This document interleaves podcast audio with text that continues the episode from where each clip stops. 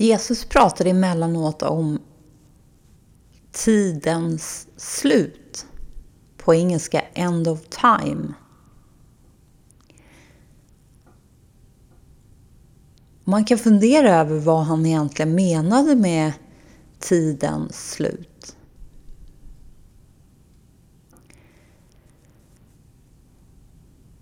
Tid eller tideräkning är ju någonting som vi har skapat för att bringa någon slags ordning i att saker ändras. Och vi behöver förhålla oss till det. Så någonstans har ju vi bestämt att när jorden har snurrat så att solen försvinner då har det gått en viss tid. Och sen när jorden fortsätter att snurra så att solen återigen syns så har det gått ytterligare en viss tid. Och någonstans så har ju hela den så kallade linjära tidräkningen skapats utifrån de förutsättningarna. Så det vi kallar för år till exempel har ju att göra med hur jorden snurrar och förhåller sig till solen.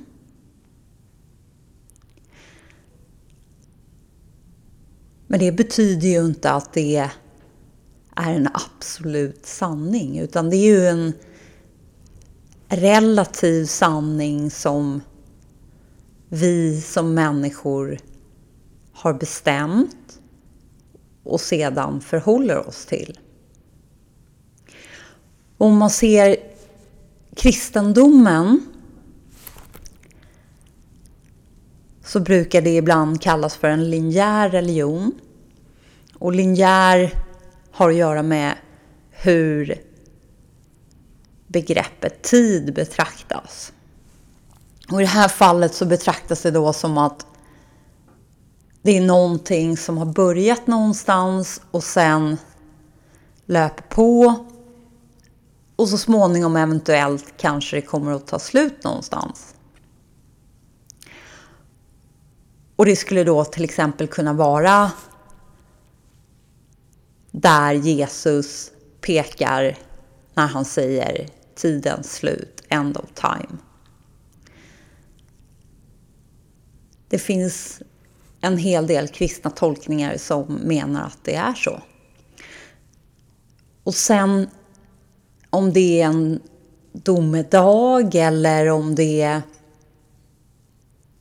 när formen dör eller upphör att existera eller vad vi nu ska kalla det för.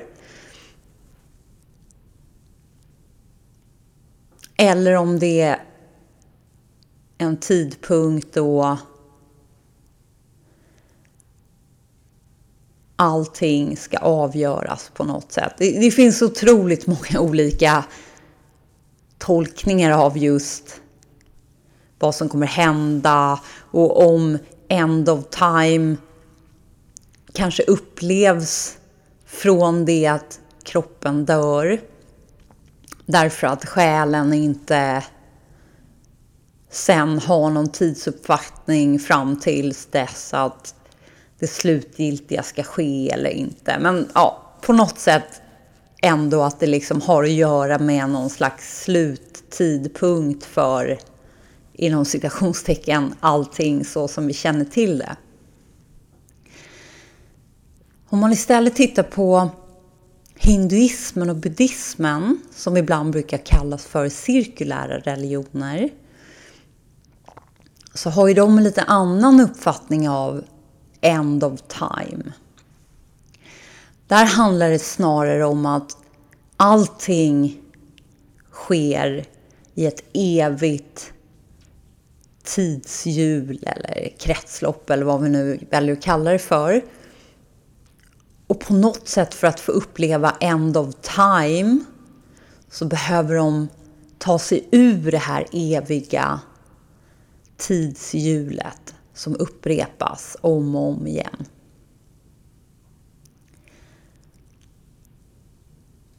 Så oavsett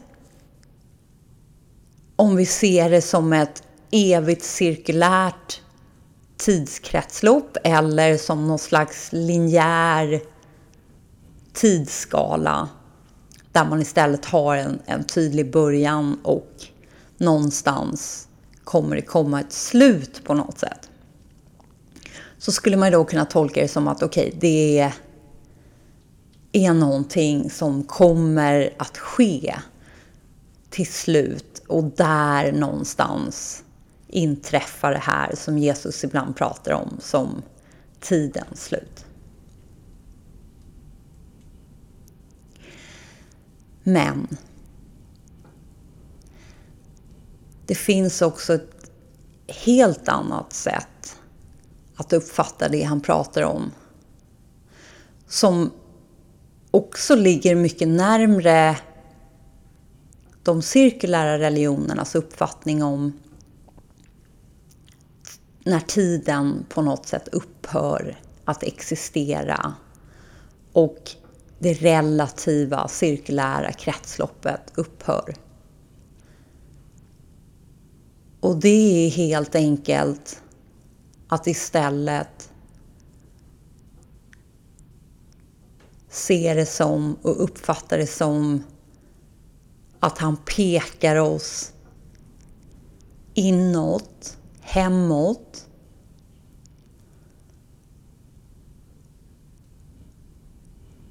Till en ursprunglig dimension som skulle kunna benämnas som det absoluta bortom det relativa. Det relativa sker på något sätt inom ramen för det som är absolut. Och där blir det uppenbart att tiden är en del av det som är relativt. Det som på något sätt skulle kunna benämnas som skapat. Och det som framförallt är väldigt flyktigt. Och det uppstår och det försvinner. Inom ramen för det tidlösa, det eviga, det absoluta.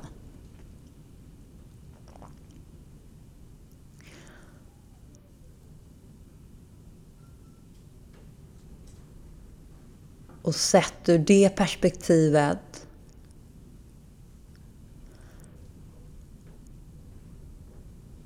så är inte end of time någon annanstans än här och nu.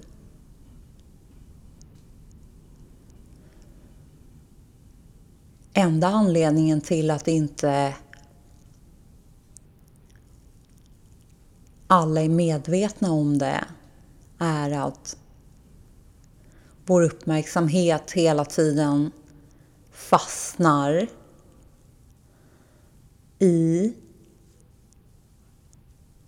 perspektivet som handlar om att när någonting sker och sedan byts ut mot någonting annat som sker så kan inte det ske utan att det löper en viss tid. Så genom att vara så fasta i vår föreställning om att det som händer är förknippat med en tidsenheter som löper på så måste det innebära att tidens slut på något sätt ligger framför oss hela tiden.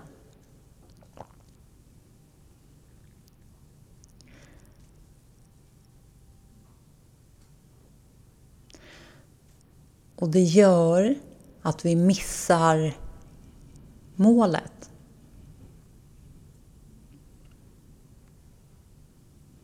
För när Jesus tydligt pekar oss hem genom att prata om end of time, tidens slut. Så är det en väldigt enkel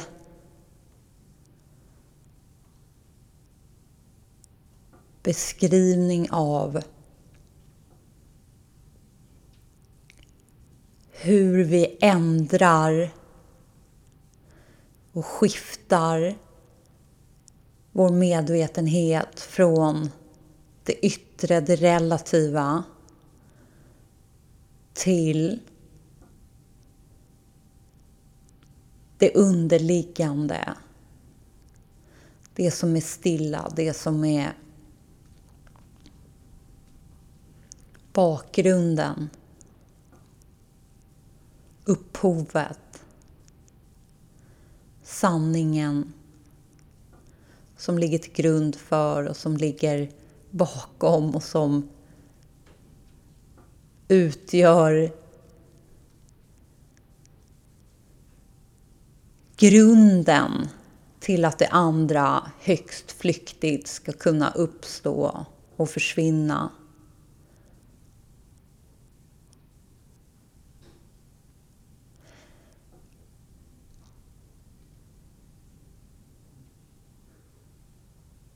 Så någonstans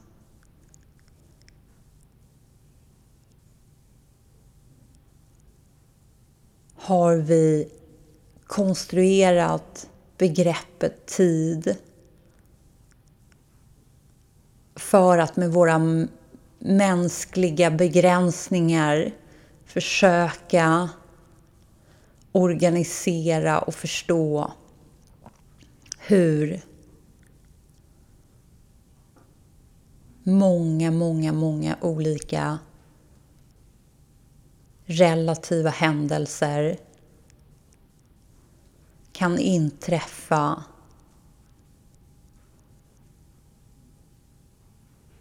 i något som är tidlöst.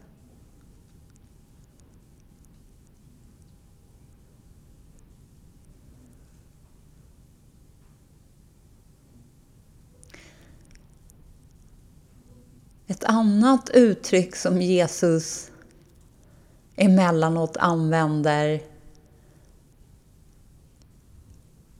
och förmodligen använder han det när han upplever en frustration över att hans åhörare inte riktigt hittar det som han pekar in mot. På svenska säger han någonting i stil med Hör ni som har öron. Och ni är förstockade.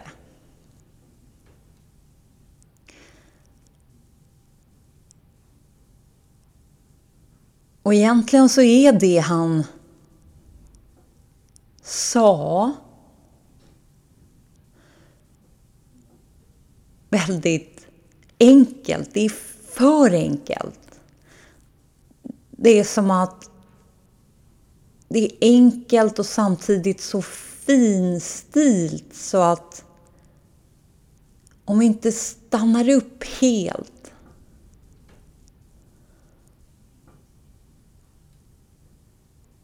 och förhåller oss till det som är just precis nu utan att försöka sätta någon etikett på det överhuvudtaget. Vi vidrör inga tankar. Ingenting som kommer. Vi låter allting komma och gå framför oss.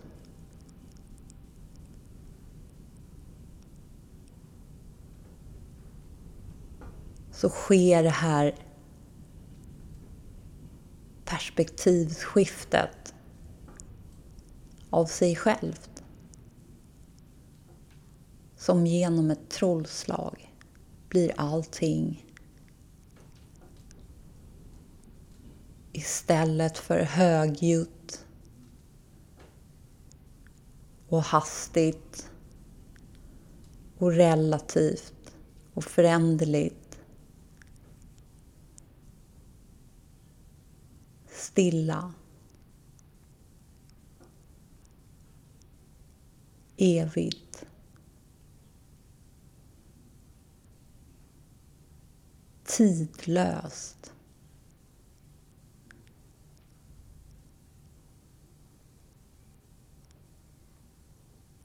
Och absolut i bemärkelsen att det blir uppenbart att det är det här som blåser liv i det andra. Det här ändras inte.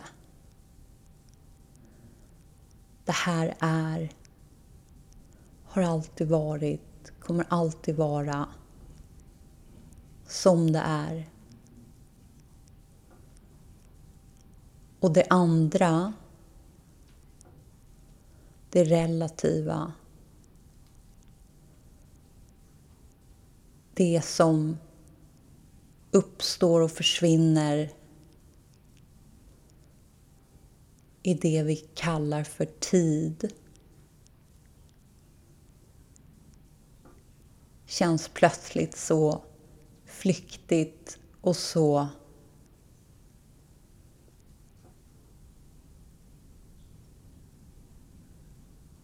icke-verkligt eller